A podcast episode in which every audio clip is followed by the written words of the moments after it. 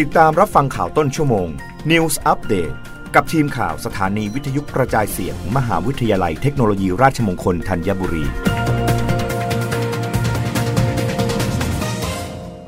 รับฟังข่าวต้นชั่วโมง โดยทีมข่าววิทยุราชมงคลธัญบุรี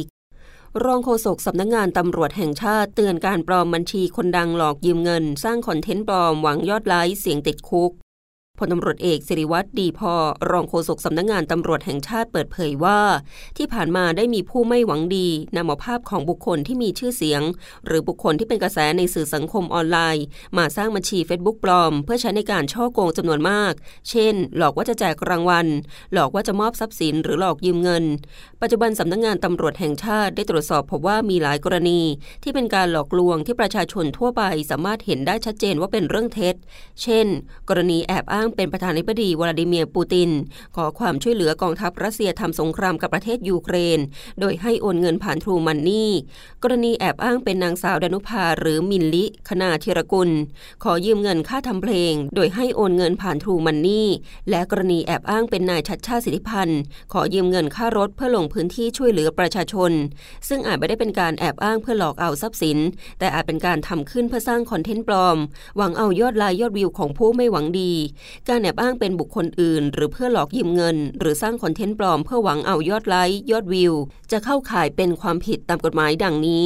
กรณีการแอบอ้างเป็นบุคคลอื่น แล้วส่งข้อความเพื่อหลอกยืมเงิน คือช่อโกงโดยแสดงตนเป็นคนอื่น ตามประมวลกฎหมายอาญามาตรา 342 วงเล็บหนึ่งต้องระวังโทษจำคุกไม่เกิน 5 ปี หรือปรับไม่เกิน 100,000 บาท หรือทั้งจำทั้งปรับ ช่อโกงประชาชนโดยแสดงตนเป็นคนอื่น ตามประมวลกฎหมายอาญามาตรา 343 วรรคสองต้องระวังโทษจำคุกตั้งแต่ 6 เดือนถึง 7 ปี และปรับตั้งแต่ 10,000 บาทถึง 140,000 บาทนำเข้าสู่ระบบคอมพิวเตอร์ ซึ่งข้อมูลคอมพิวเตอร์อันเป็นเท็จตามพระราชบัญญัติว่าด้วยการกระทำความผิดเกี่ยวกับคอมพิวเตอร์ พุทธศักราช 2550 และที่แก้ไขเพิ่มเติมมาตรา 14 ต้องระวังโทษจำคุกไม่เกิน 5 ปี หรือปรับไม่เกิน 1 0 0 0 0แบาท หรือทั้งจำทั้งปรับ ขอความร่วมมือประชาชนหากพบเห็นบุคคล หรือบัญชีสื่อสังคมออนไลน์ใด แอบอ้างเป็นบุคคลอื่น เพื่อขอยืมเงิน หรือหลอกลวงเพื่อเอาทรัพย์สิน กรุณาแจ้งเบาะแสการกระทำความผิดที่สายด่วน 191 หรือสายด่วนสำนักงงานตำรวจแห่งชาติ 1599 ตลอด 24 ชั่วโมง รับฟังข่าวครั้งต่อไปได้ในต้นชั่วโมงหน้า กับทีมข่าววิทยุราชมงคลธัญบุรีค่ะ